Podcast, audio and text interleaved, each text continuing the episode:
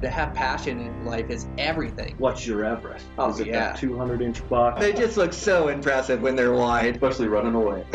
Welcome to this week's episode of Eastman's Elevated. It's like a think tank for outdoor activity. Sounds exactly like my hunting. Just always thinking about it, always trying to evolve it and make it better. Here's your host, Brian Barney. Hey, what's happening, guys? Uh, I got a brand new podcast for you. Um, so this is one I recorded a handful of weeks ago. I ran up to Bozeman to the Sitka head office, and I sat down with David Brinker and John Barklow.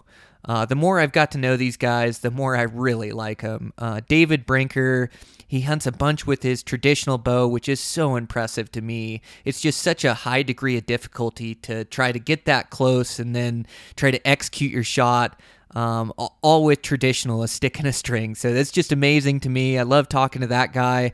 Um, John Barklow, he was one of the original guys that reached out to me on the podcast and, and just said how much he enjoyed it and, and how much he was learning at the information I was putting out. And, and that John Barklow, he, he's just a diehard bow hunter and, and he really pays attention to the details, you know, both with the big game design and Sitka and, and also with his hunting. Um, he's just a, a really intelligent guy to sit down and talk with and, and really, you know, he, he's a lot of brains behind the operation at Sitka, which um, I, I feel confident and comfortable that it's in his hands. He's just a great guy.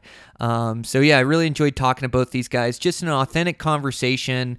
We talk about spring bear hunting. These guys had just got back from hunting Axis in Hawaii, and I was getting ready to leave on my trip. So we talked a lot about that. Uh, talked about you know hot weather clothing, and and we got into their 2018 line, their uh, Apex line, which I'm so impressed by. And and this was the first time that I got to put my hands on it and touch it and feel it. But um, I'm pretty much going to be able to use this gear year round. It's just amazing stuff.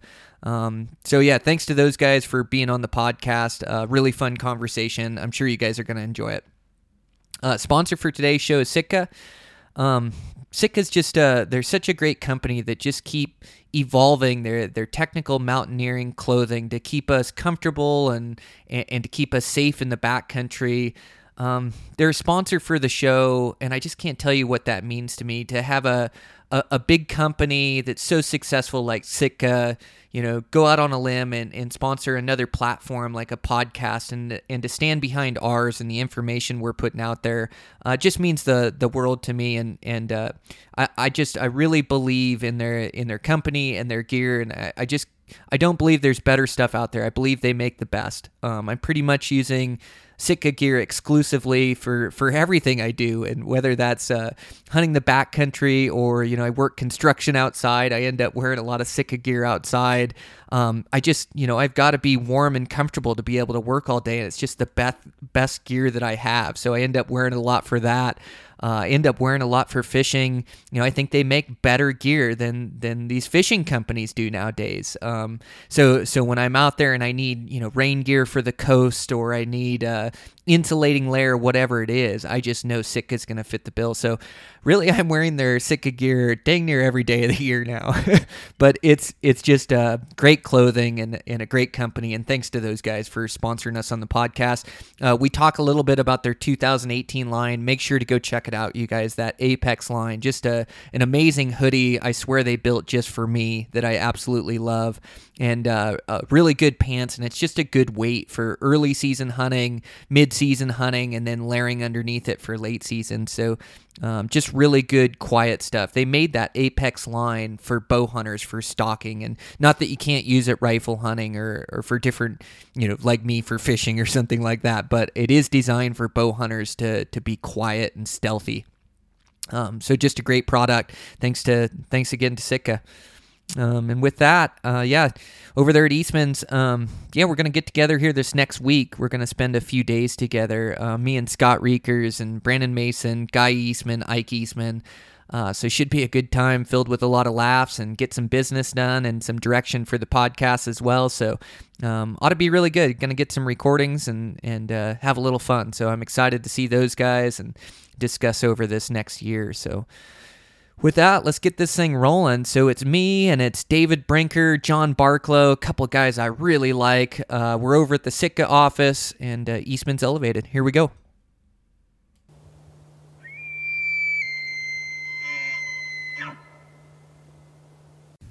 All right, I'm over here at the Sitka office. I'm sitting down with David Brinker, and I'm I'm sitting down with John Barklow, and uh, we've got a young man that's sitting in on us. He's going to start a podcast at his middle school, so he's listening in. But thanks a bunch, guys, for taking the time and being on. Yeah, Yeah, thanks- absolutely. Thanks, Thanks for for coming making the over drive. such a gnarly day, Brian. Yeah, you you pick these days and weeks in advance. I didn't Yeah. know it was going to be the storm of the century. You know, it's supposed to snow like a couple feet, I think. It's Yeah. not supposed to in mid-April, right? I know. Yep. Yeah. It can do it in the mountains, but I feel like that's what we always tell ourselves, but the fact is, it just does. Summer doesn't arrive in Montana till July. It doesn't. You get so excited in March, April, May to get out and start enjoying things, and you get some warmer weather, and then winter just settles back in around here. Yeah. I always feel sorry for the bears that come out early. They're like, "Dang it, I should have slept for another month." Oh, I know it. Isn't that the truth? Yep. I'm hoping to find some of those early bears here. Yeah. Yeah, Oh, season yeah. starts this weekend. Yeah, uh, my Sunday. uh, coworker saw one yesterday. Did he really? Yeah. Oh, that's amazing. Yeah, Huh. it's a little one, but yeah. Boy, that's a good sign. I haven't seen any tracks out or anything, but I know there's some spots where they start coming out early. It kind of surprises me, like the, all the huge snowpack that we have this year. But Yeah, yeah, yeah. We had the, the the Bridgers here had some burn off faces, so I'm sure some of them just came out early. But now they're gonna get t- two feet of snow dumped on top of them. they are. They're going to be back in their dens here before long, aren't they? Well, and I find early too that they come out and kind of feed around their dens and explore around, but they always have that den to go back into. they don't go very far from there, do they? That's what I find they do Yeah. early in the season. If you can find a den early season, man, post up on it and just watch. Oh, I Yeah. know. That- Yeah. that's I always have this dream of finding this snowy den up high where this giant boar is coming out of. I'm, I'm yet to find them way up high. Every once in a while I'll find a spot, but um, some of the lower spots, like that really steep, rocky stuff where they like to den, I've had Yeah. good luck in there. Yeah, yeah. I've had most luck here.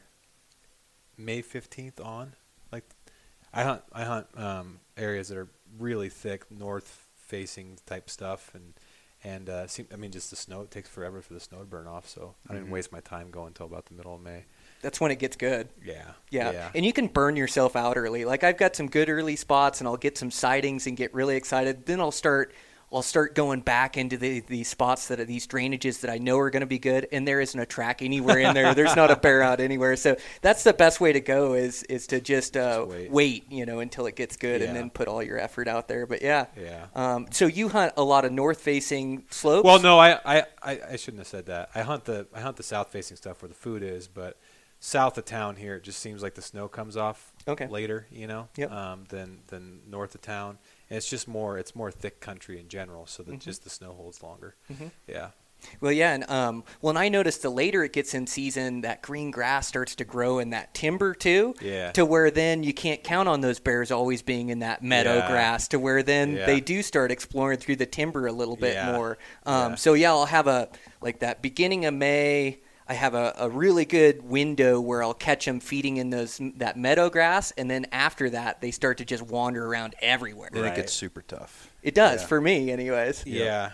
Yeah, it gets rough. And when the rut starts kicking in, then I mean, I had such a great opportunity a few years ago on the, you know, kind of like the black bear of my dreams. You know, I thought he was a grizz at first, just because of his color, Mhm. and, uh, and then I realized he's found this jet black sow, and I'm like, oh my gosh, like this is it, this is it, this is it. And I almost had to run to get into position, and that that boar was following that sow. There was nothing I could do to deter him to catch. I mean, I'm I eventually just started yelling at him. You know, I'm like, like maybe he'll get mad and run at me or something. You know, and I was like, he was just so focused, and so you're like, uh, Yeah, you know. um, a lot of times they don't quit moving to give you the shot, and even with the bow Th- and this- arrow, no, they you'll were get into bow range. they were not moving. And, they were and not stopping. Yeah, they just don't stop moving, and so then you get desperate, and like you say, you start whistling or shouting, Yeah, and, and yeah. that rarely works either. Yeah, but- I got to 80 yards, and there's just no way they were they were slowing down. So It, what's tough is, is early season. Um, it's easier to find them, you know, somewhere where they're concentrated and they actually stay somewhere sim- somewhat similar. You know, they don't move very much, yes, so it's easier to get them with a bow. It's, but it's tougher to find them. And then later, you can, like mid May, you can find them, but they move more, so it's hard to get in there. So a lot of times, what I've done is I'll, I'll if I see them a couple nights in a row in the same area, I'll just try to get over there and that you know the next evening or whatever, and you just kind of hope that they're moving around the same area. But earlier, if they're like focused on just a, a one patch of green that's popped up, it seems like it's easier to get them with a bow. It is. Yeah. Yeah, we call those uh, repeat offenders. When Yeah. you see them multiple nights, you can almost count on them. And so, so then you go in there and you set up on that feature where Yeah. you're in striking distance. Yeah. But yeah, we play that same game. Yeah. Yeah. Oh, it's fun. We got some fun times coming up. Oh, it's nice when winter lets loose and we can Oh, get out and start enjoying things. Yeah. I can't wait. Yep. So, um, and you guys just got back from Hawaii. Looked like you guys had a good trip there. You have fun chasing those axis deer. Yeah, it was, sometimes it was fun. Sometimes it, I, I wondered if we needed to fly in a sports psychologist. those things, uh, they're uh, they're switched on, aren't they? They're tough Oh, to get man. close to. You know, it's it's uh, when you when you get off the plane and you start you drive through the country and you see all the deer, you're like, man, this is just going to be like just a waylay. And what you quickly realize once you start hunting, because there's so many animals and because the nature of like the, it's pretty open where we were, um, just because there's a lot of them doesn't mean it's easy. And they're also the jumpiest animal that I've ever hunted. Mhm.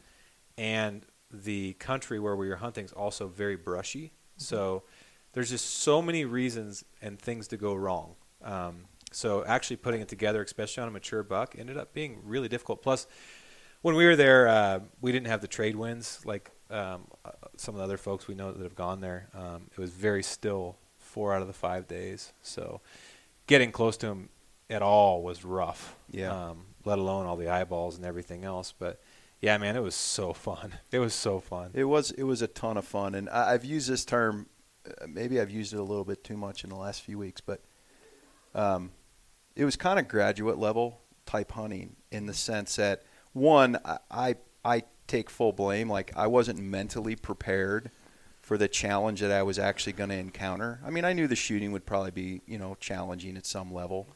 Um, but every component of the hunt, except actually finding the animals, right? So finding the animals was relatively easy. The stalking was was, you know, really challenging, fun but challenging. The shooting was incredibly challenging, and that's where some of the frustration would come in with, you know, literally when you're shooting, you know, 50 yards and before the arrow gets there, you know that the animal is out of the sight picture and the arrow has nothing to hit but, you know, ground. um, not your fault, but you start to guess, you know, are you shooting correctly? So you go to the range and make sure everything's dialed. And then once you did connect, because of the vegetation and things that we were in, um, the tracking was just crazy, crazy challenging. We we tracked a, a, a doe I had shot. We tracked, let's just say 150 yards or something like that uphill. And I thought there were three does on the hillside. When I shot this doe, obviously the shot, and then she runs off, and like 20 does run and scatter everywhere, and you can't tell which one you actually shot at because the vegetation's so high. And then you start to track. Well, anyways, we lost her. Um, there were four of us looking, and then the guide comes to pick us up, and he's like, "Oh, show me," you know. And so he starts wandering, new fresh set of eyeballs, picks it up, probably follow another, say, 100 yards, and maybe 250 yards now, something like that.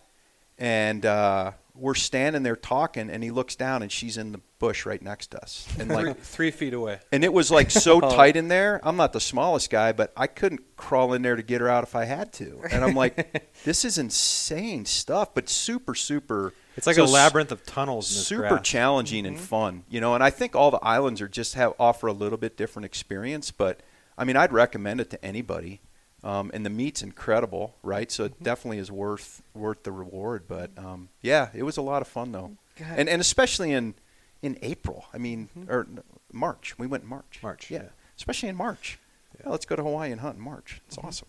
Yeah. oh, I had so much fun over there. Yeah, I'm gonna go back in June again and hunt, and then I'm I'm gonna add mouflon sheep this year uh, out on Lanai there. So I'm really excited for that. Are you It'll guys be a new boating venture. over? Gonna fly? Boating. Yeah. Yep. Nice. Yeah, my my one buddy has a boat we're running over. I don't know what I'm getting myself into yet.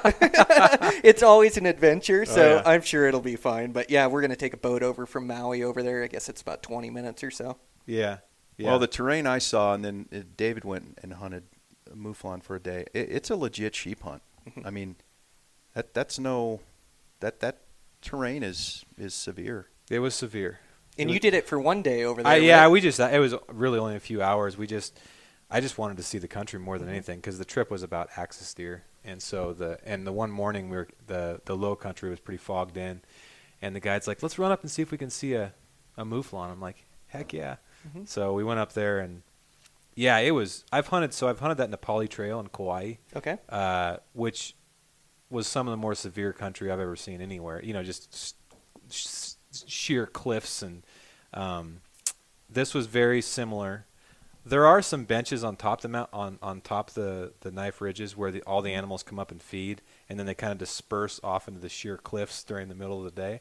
So at daylight, animals were in like approachable country. In fact, we got ten or fifteen yards from from some ewes. Oh wow. Um, but as the sun came up, the sheep went out on these cliffs. That I mean, I mean, may, I, I guess maybe you guys are mountain men. I, I don't know. There's no way. No, I wouldn't even go out there and try it. Yeah. Some of those spots. I guess some people would, um, but it was. It's. I mean, it's straight up and down cliffs. So Yeah. I thought that before my goat hunt that I can go anywhere a goat can go. I cannot. There is no way. You know, Yeah. those things just live and play on slopes that I can't get down with ropes. I think if I spent enough time in there, though, if a guy spent enough time in there, you could certainly figure out the spots you could approach them. Yep. And there was so many sheep, it wouldn't take long. You could be successful. There wasn't a lot of trophy rams um, in the country we were in for Mm-hmm. some for some reason, but there was a lot of sheep. Um, so I'd probably, if I if I was there long enough, just you just try to kill them on those benches in the morning and the evening, and then.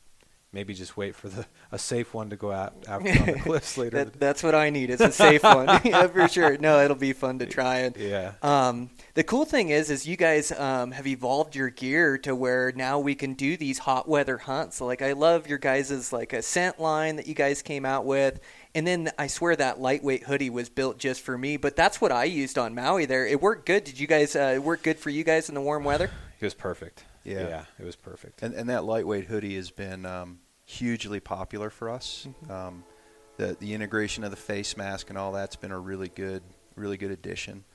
Um, the whole scent line, really. You know, we were we were talking a little offline, but you know, we just realized, you know, we know our consumers value durability and they value performance, and it's e- it's easier to do that in garments that are designed for you know mid to late season hunting, just because they tend to run a little heavier, you know, and the textiles are easier to find or, or create, and then kind of formulating what we were going to do with the ascent line. I mean, you know, it's a, it's a real balancing act to find things that are durable but still lightweight, breathable, dry quickly, you know, provide that performance. And so, you know, you, you have to give to get.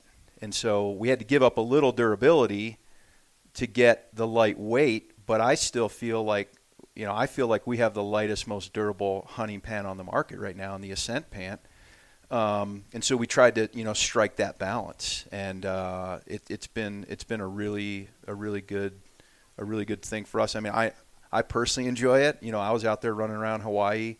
Um, you know, I'd, I'd alternate, but you know, I was definitely wearing the Ascent shirt quite a bit, and I'd loved I could flip that collar up and keep the sun off my neck when the sun was beating down in the middle of the day. I would run the uh, the Sitka sun hat, you know, that the floppy we have, and so I- I, find I'm actually wearing those clothes more throughout the year than I am some of the the, the mid and late season products. Well, I think it's had. easy. Like people's mind always goes to cold weather when you when you think about hunting for some reason. My we, our minds do the same thing. But in a bow hunter's sort of year a year in the journey of a bow hunter, a lot of the time you spend is in the warmer weather. You know, starting whatever you know it depends on where your state you're in. But like in Montana, August fifteenth, we're hunting antelope, mm-hmm. right? And you know, the the bow season starts waning down in in October. But you know, midday it's it's warm and even in the morning most of the time it's not that cold so i always kind of plan for the warmer part of the day and so i can you know once i once i delayer i'm not overheating when i'm running around mm-hmm. chasing bulls or whatever so the ascent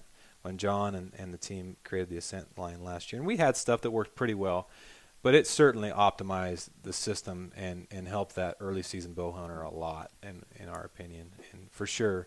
And uh, that yeah that, that lightweight hoodie in hawaii with that with that with that hood and the mesh mask was so key, man. the well protection from the Yeah. elements too and Yeah. yeah, us um bow hunters and you guys are, are both bow hunters but yeah we hunt a lot of these early seasons like Yeah. you say that august 15th antelope Yeah. opener and then you know, all these these early high country mule deer hunts are all in that hot weather. Like Yeah, you may have a, a hoodie or a fleece that you throw over in the morning or in the evening, Yeah. but pretty much all day long you're wearing, wearing that lightweight hoodie. Yeah. And, and protection from that sun is so important. Like in Hawaii, if you leave exposed skin, you're going to be hunting sunburnt pretty quick, Yeah. you know? And, and same thing when you're hunting 13,000 feet in Colorado, like being able to cover that back of your neck or your face up to not get that intense sun. And also just those little thumb loops, like the, well, you can see my hands now, how they're just colored brown, you know, just from being outside the little bit in the spring that we've had. But I've sunburnt the back of my hands before.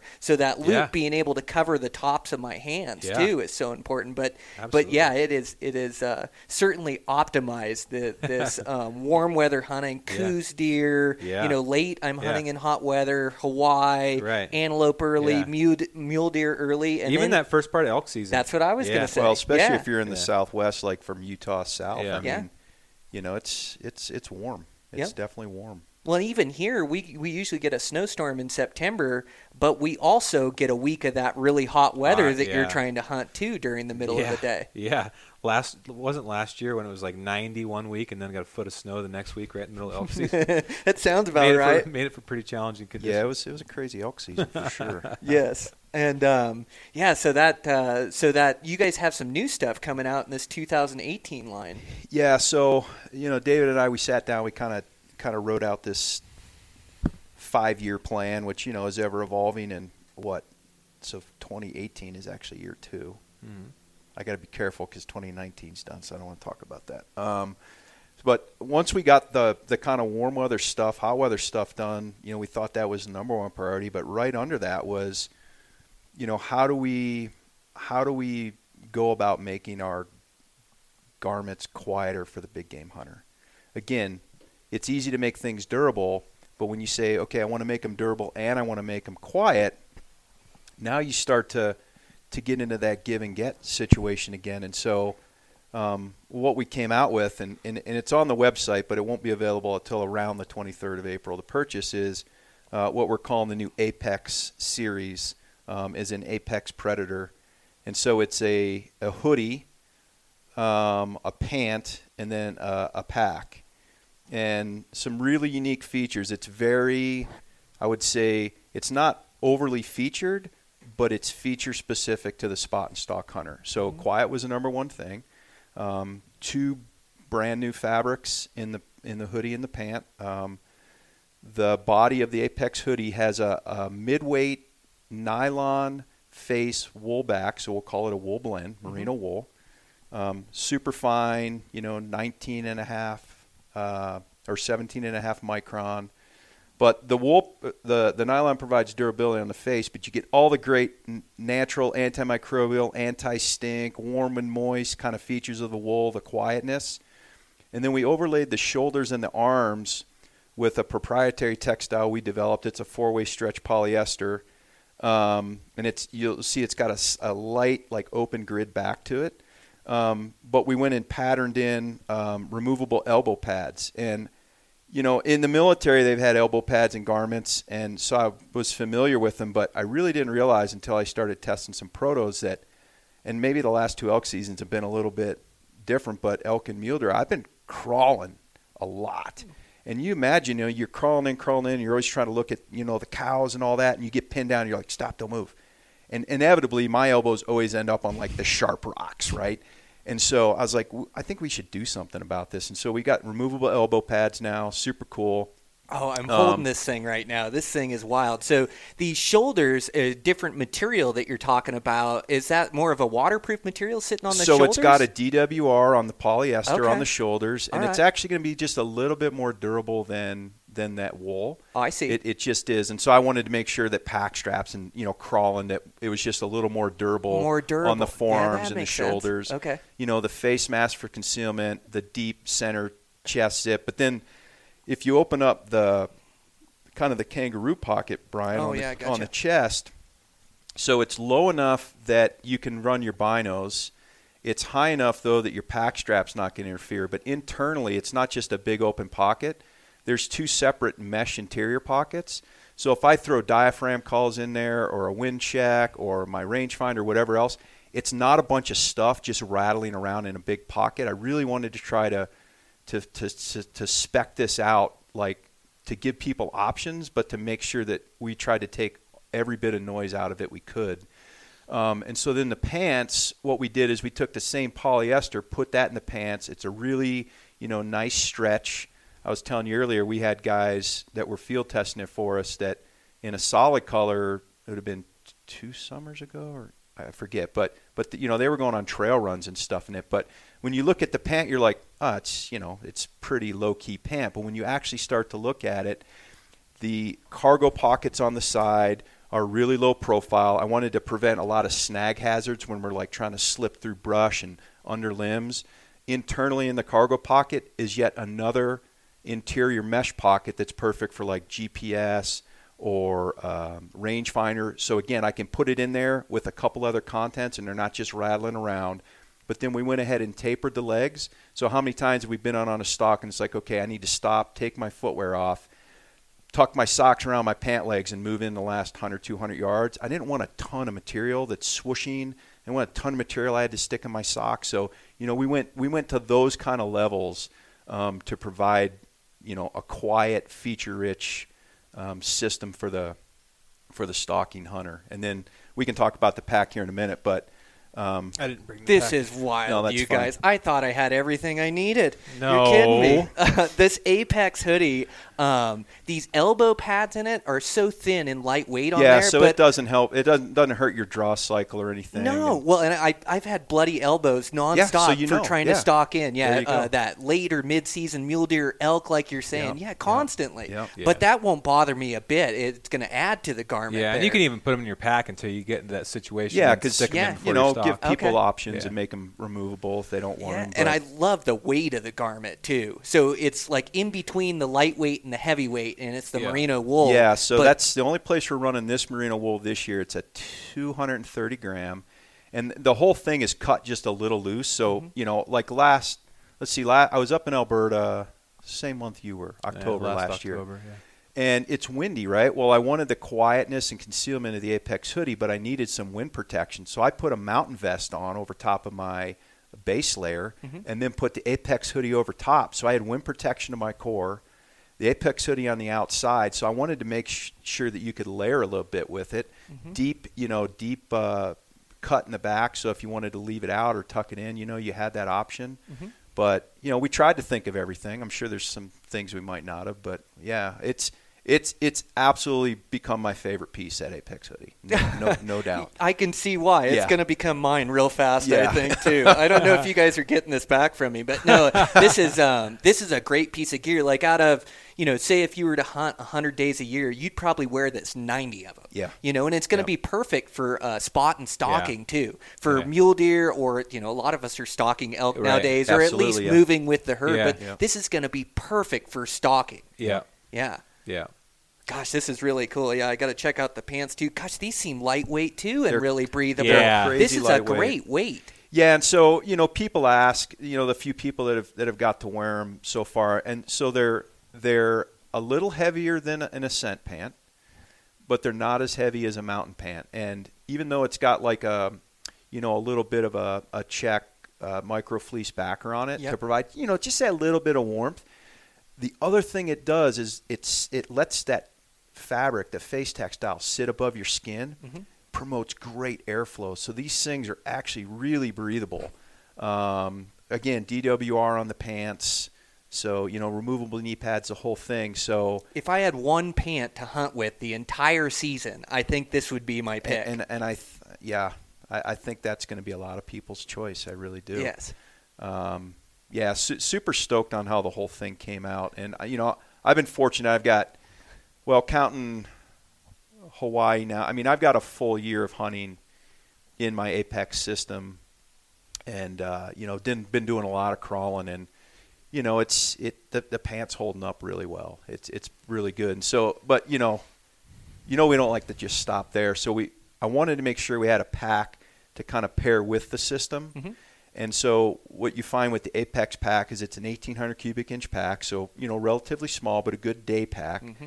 Um, to make sure we prevented any kind of squeaking, we took the frame out, so there's no frame, but there's enough uh, foam laminated into the back that provides, uh, you know, the the cushioning that that's enough of, of a frame you need. It's got some really unique features. Out, uh, exterior stuff pocket, three three compression straps on the back that you can take off or fold away if you don't want them. But you'll notice that the pack sits off your shoulders.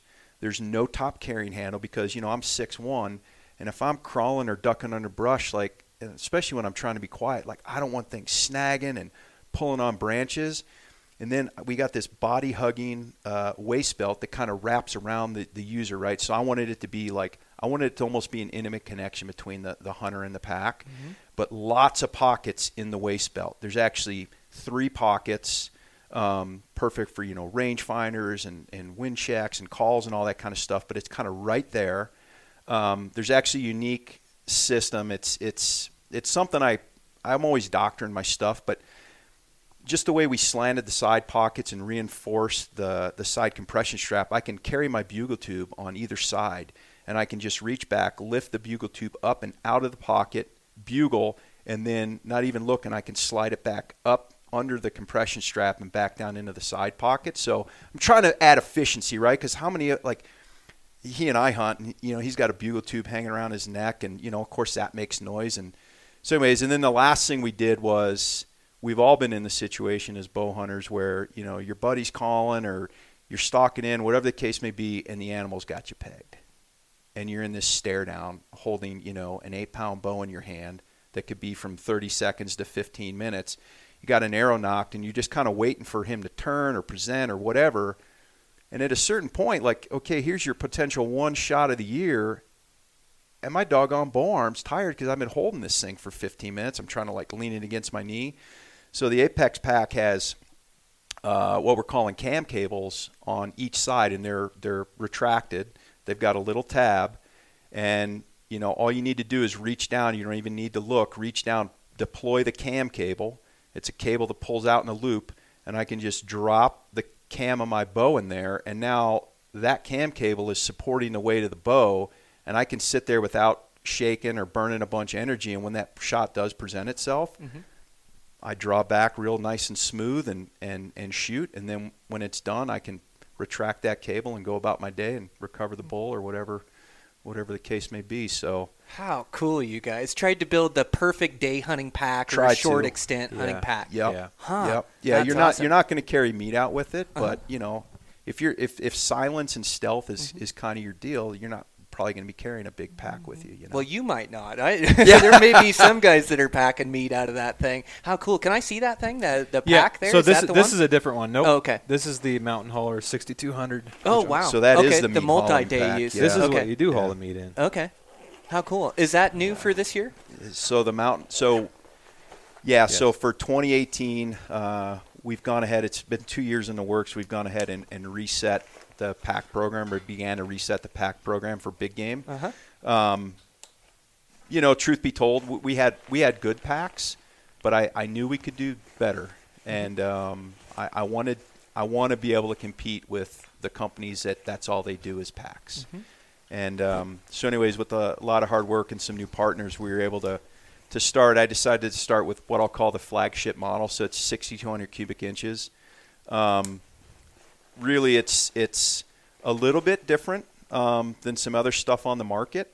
But you know, for those multi-day load hauling oh, type yeah. packs, if you're carrying a bull out, you got 150 pounds in there. I got David's uh, cord snag you know, this is this is kind of this the, this is kind of the pack. But again, right? um, I love the weight of it, you guys. We'll have a bunch of uh, you know we'll have a bunch of content rolling out over the next couple months, but but really the the whole kind of to boil it down, it was simple, intuitive, and functional. I wanted the pack to be uh, simple to use, functional to use in all conditions, and um,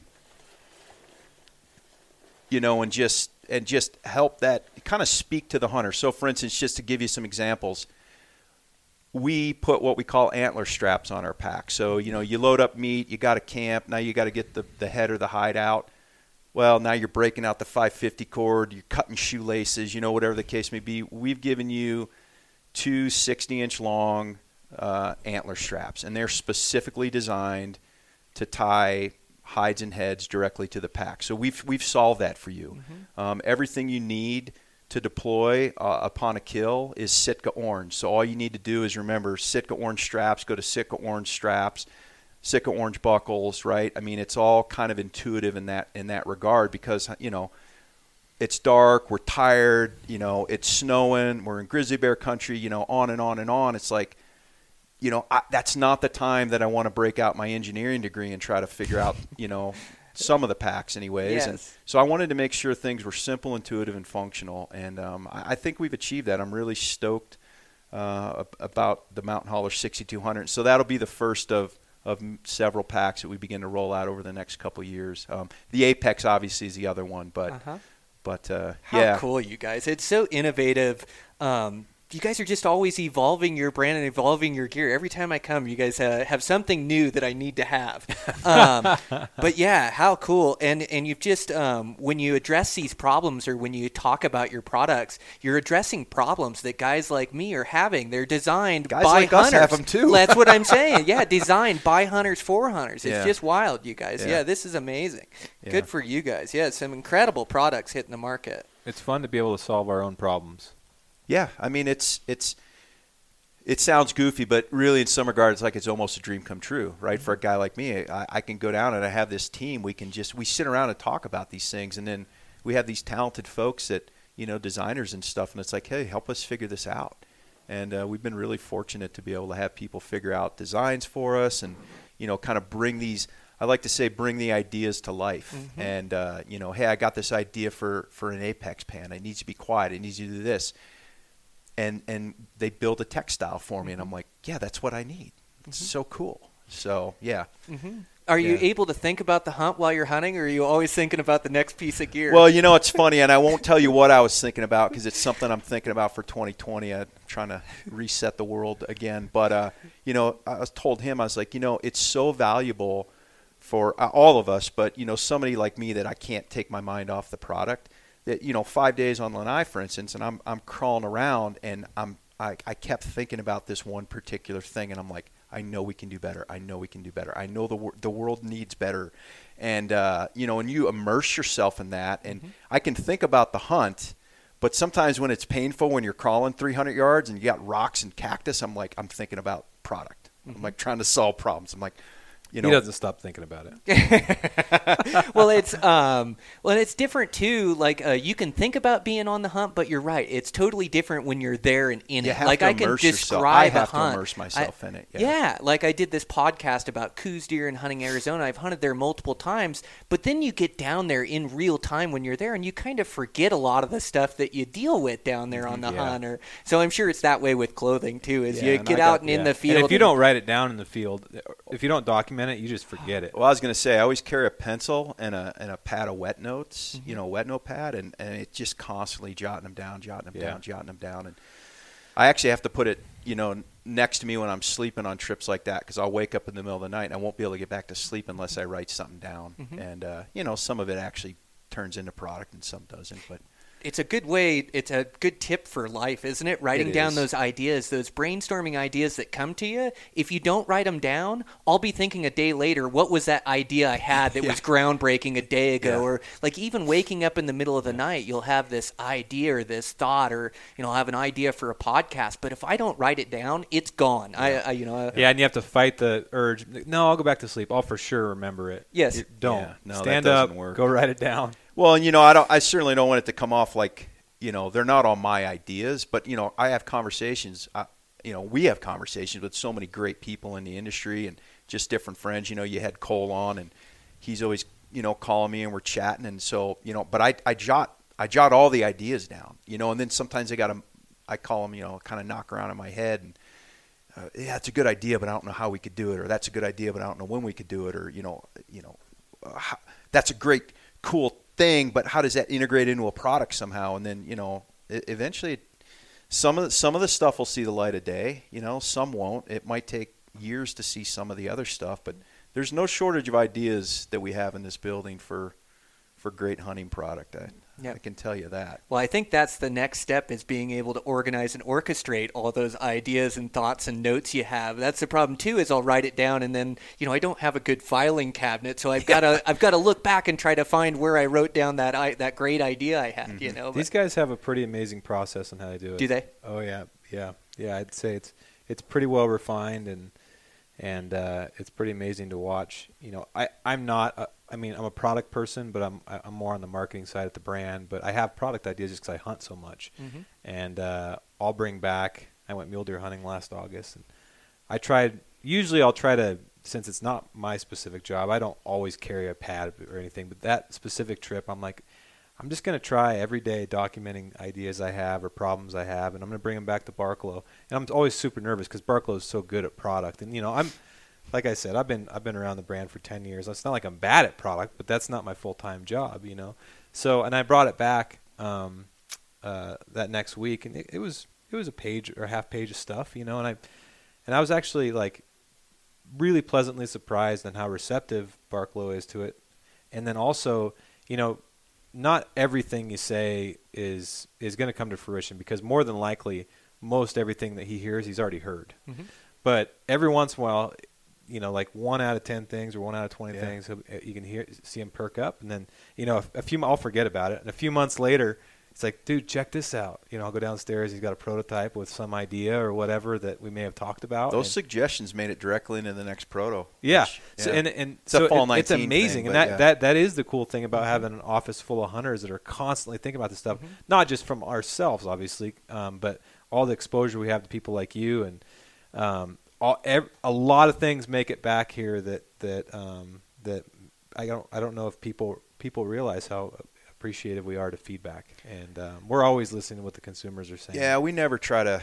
I, I hope we never come off as arrogant or, or try to shut people off. I mean, I, I like to say, you know, I, I can get the next great idea from anybody or anywhere. And, and quite frankly, you know, one of the things I challenge myself is to look outside the hunting industry to find motivations mm-hmm. because it's not always within the hunting industry, right? I mean, the reality is, you know, hiking around in the mountains is not necessarily, you know, just a hunting specific thing. So you could look to the hiking community and the and the through hiking community and the mountaineering community and all these other communities and see what they're doing and and you know kind of get some insight and, and some motivation. I have a notepad. I, I do a lot of my own uh, bow work, you know, like like you do, and so I have a notepad there that I take notes on. But I, that's where I normally listen to a lot of my podcasts, and I have a note there specifically because you know I listen to you and some of your guests and some other podcasts, and something just sparks in my mind. I'm like, I got to write that down. Like that, I got to I got to research this, or I got to you know I got to look into that, and then you bring it back to the team and.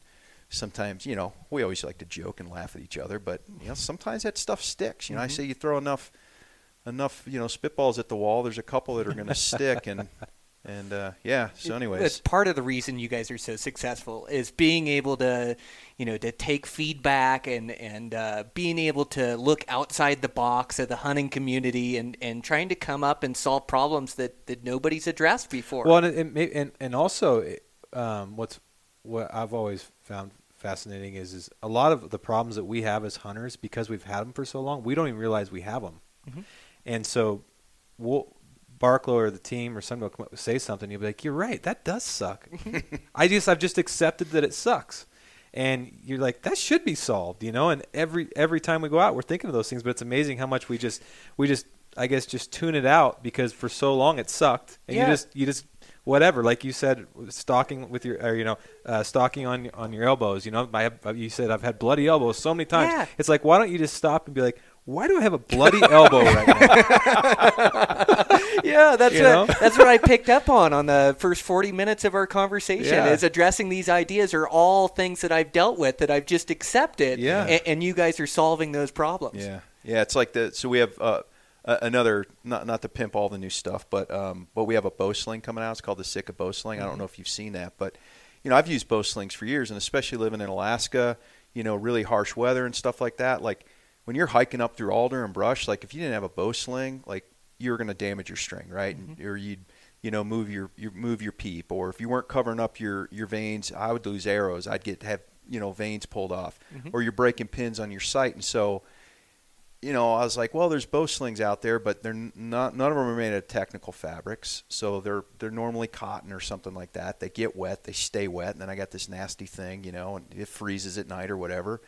And then nobody had actually incorporated, you know, into the system to cover all the things that I talked about. Like, yeah, they make something to cover your sight, yeah, they make something to cover your vanes, and yeah, they make something to cover your string. And so, the Sitka bowsling that that we have now, it's technical fabrics, so it's it's you know really nice nylon. Um, it's it's printed. Um, and it's got it's super versatile. So if you want the sling actually on there, you can have the sling. If you want to remove it, you can remove it. Really nice padded limb pockets or cam pockets. Um, there's a pocket for the for the sight. If you don't want to use it, you can tuck it away. If you don't want to carry it, you can remove it. Same with the the coverings for the vanes. And so it's just like this is this is the bow sling I've always wanted.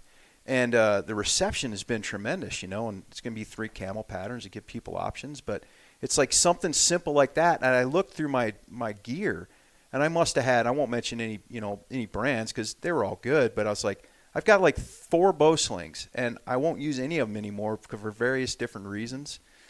I'm like I'm going to build a bow sling that you know that that solves the problem I have because I'm guessing other people have that problem. Oh, so yeah. How super great is super that? stoked, and you know you look at it as kind of a a, a, a quote simple project, certainly Mm-hmm. compared to the mountain hauler, but but it gets people jacked. I mean, I'm excited, you know. I'm excited you talking about it. So I haven't used a bow sling, but yeah, for us compound guys and and David, you know, he uses his uh, traditional bow quite a bit, so uh, not the same needs as we do. But those compound bows, they get heavy packing those They things get around. heavy and- you know, and everybody with a gun has a sling on it, so you can throw it over your shoulder. Right. But that bow, you're just stuck hauling that thing around nonstop. Yeah, to be able to have a a bow sling that then protects everything, and yeah, in that brushy country, like uh, even here in Montana, trying to hunt high country mule deer in our northwest part of the state up there. Oh, yeah. Um, I've left a bunch of arrows on the trail up there that that willow brush just grabs my arrows and pulls them right out, them out of, of, my quiver. bow. Yeah. absolutely. Yeah. Yeah, I didn't realize how spoiled I was with my with my recurve until this year. I hunted with a compound for the first time for, uh, a few times, and man, I started carrying that thing. I'm like, what is this boat anchor I'm carrying around? God, Yeah, but you were crazy enough. So you want to talk about a sports psychologist, right? Okay, Lanai was hard enough to hunt axis deer with a compound. He's pulling his recurve out. Like, just for a day. I'm like, yeah, my and it wasn't too fruitful. I'm glad in my life didn't. yeah, but on I it. give you all the I give you all the credit in the I, world. I for, do too. I mean, I- you might as well have gone out there with a slingshot. I mean, and I don't know. Were you out there on the on the day it was windy, or were you on a you were on a calm day? I It mean, was a you calm- had to get to 20 yards. It was a calm day, and I did get to 20. I, I got to actually 12 yards of one buck, Wow. but I, um, I was that, that's a feat. I'm Yeah, telling you, with yeah. no wind. But uh, I did. Sh- I, I only let one arrow go that evening. Actually, I, I think I only took it out for one evening. It was, Mm-hmm. and uh, I shot at a doe, and she was 30 yards. She had no idea that I was there. Mm-hmm. She her had her head down, buried, feeding broadside, and like, I don't know. She could have been six or seven yards from where she was standing by the time the arrow got there. You didn't think about leading her six yards, huh? I let I let the arrow go, and it was actually I shot a good arrow. Like I'm pretty sure it would have it was good. Uh, as soon as the arrow left my rest, I'm like, and she was already gone. You know, I just started giggling. I looked back at, at Drake, who was with me taking pictures. I'm like, that was almost a waste of it. And I lost the arrow just to just to add some salt in the wound. I I have so much respect for your traditional game. I love um, it, it's just a higher degree of difficulty, and you Yeah. have to have a different mindset that you're going to get closer. And so um, those stocks have to be so thrilling when you get close, and then the shots are tough to make too. Yeah, Um, especially on animals like axis deer. Ax- the axis deer were hard to get a compound drawn on them. Mm-hmm. You know, you, there's just like we were talking about. They, as soon as they see movement, they're gone, and they don't stop at 40 yards like mule deer do. Uh, so with a recurve, you know, like that that buck that I was referencing that evening, um, I got well, I got 12 yards from two bucks that evening, and neither of them had a clue. And that the wind was up and everything, but I mean, just a bow tip comes above the grass and they're gone. So you, almost, I mean, and you, ca- it's hard to do this with the recurve, but you darn near have to draw below the grass and then come up and raise up, and you, you're gonna have to snap shoot. And your recurve's what, like 40 some inches axle or uh, It's tip uh, to tip? it's uh, 62 inches. 62. Okay, 62. Yeah, so It's not like you're hiding that at certain no, point. You're- you can't hide it. You can't hide it. So, yeah, it- it's it's challenging. Um, this year, I shot a compound more than I shot a recurve for Okay. the first time in my life. Um, but man, I, I actually what I found out is I, I really enjoy them both. Um, but it's certainly it's certainly more of a frustrating game that, that the trad the trad life's pretty can be really frustrating. So um, I'm gonna I'll, I'll probably um, go heavier towards the trad side this year too than, than the compound. But I, I, I enjoy shooting a compound. There's a It's lot of all redemp- archery. a lot of redemption on the hill for me this year. Good for you. yeah, no, I had I had no issue with it at all. It was actually a lot of fun. So Yeah, well, it's so neat. It's got to be, um, well, the more you put into something, you know, the more it means to you when you accomplish it. And so it's it's got to be quite a feat with the traditional archery. I know I've been messing with mine and practicing with mine a bunch, but I still need to get that first kill under my belt. But I just need to commit to it Yeah. and commit to that mindset of Yeah. getting close and enjoying of it. And I've hunted with my daughter a little bit, and she has to get to 20 yards, and Yeah. it's this just this change in, in how you're going to stalk and how you're going to approach and kind of what you can get away with and what you can't. But I, I really enjoyed it, and that's where I started to get the bug. Of, Gosh, I got to get a traditional bow and start practicing. Yeah. So I'm finally getting my confidence up, but um, I'm still 20 yards is uh, is about max for me. it's definitely a much easier transition going from traditional to compound mentally. The, the problem from going a compound to traditional is you're you're used to such a high degree of confidence that just doesn't exist with. But, I mean, I don't know anybody. I mean, there might be somebody that exists that's that confident with a trad bow, but really, in reality, you're just never going to achieve 100% confidence. It may be any range unless it's like 10 yards or 12 yards, but even then, I've, I, I mean, I whiffed on a TV show three years ago at 12 yards with the camera right over my shoulder. I mean, it, it's a very humbling thing. I bet. Um, so if you can just get past the that fact that you know what I it, you get confident with your range, you're very strict to your range, and you know you can keep it within a certain um, degree of uh, of of the the kill zone or whatever. Um, you just got to f- force yourself into it. It's kind of like um, you know a lot, a lot of people go north sheep hunting. Sheep hunting sheep hunting is really expensive, and I did this too. I like I, I I broke down my recurve and my arrows and put it in the suitcase, but I also took a rifle. And everybody's like, if, if you take a rifle, you're going to use it. Don't take a rifle. And I'm like, oh, whatever. I'm gonna I'm gonna stick to the bow, and then if I if I if I can't kill one, I'm I, you know maybe the last day I'd like to come home with the sheep. And they were right. I I never even took the bow out. but it was stayed in my suitcase, and I hunted with the rifle the whole time because, and if, if but if I would have forced myself to hunt with a bow that week, I know I would have got a shot Your mindset shifts. because you It just shift your mind. yeah. It's just Yep. you just go into that mode. It's like I have to get closer. I'm not getting a shot. Whereas a rifle, it's like we can stop right here because I'm 300 yards and I'm going to kill that sheep now. Mm-hmm. You know. Yep. So, um, I think that's it's the same thing.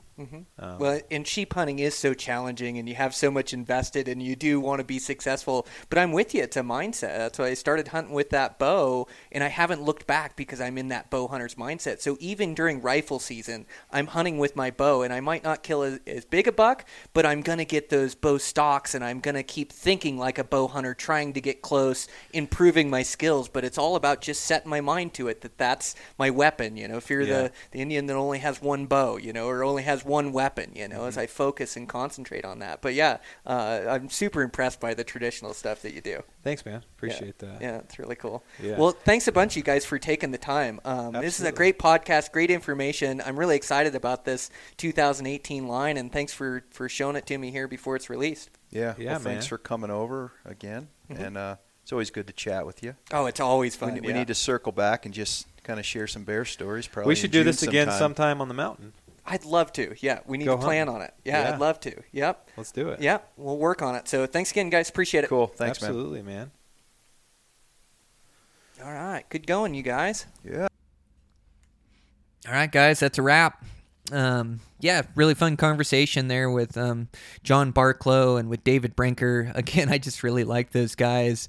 Uh, they're they're fun to sit and chat with, and I like our conversations before and even after the the podcast. They have so much insight into to Western hunting and so much insight into the outdoor industry and the the outdoor market. You know, and and they're just I, I love how they just constantly evolving their gear and they they're they're just working to make the absolute best stuff they can and um, you know they they're made by hunters and so these guys are out in the field testing and retesting and taking notes and you know anything that they can find that can be improved or be done better they do it.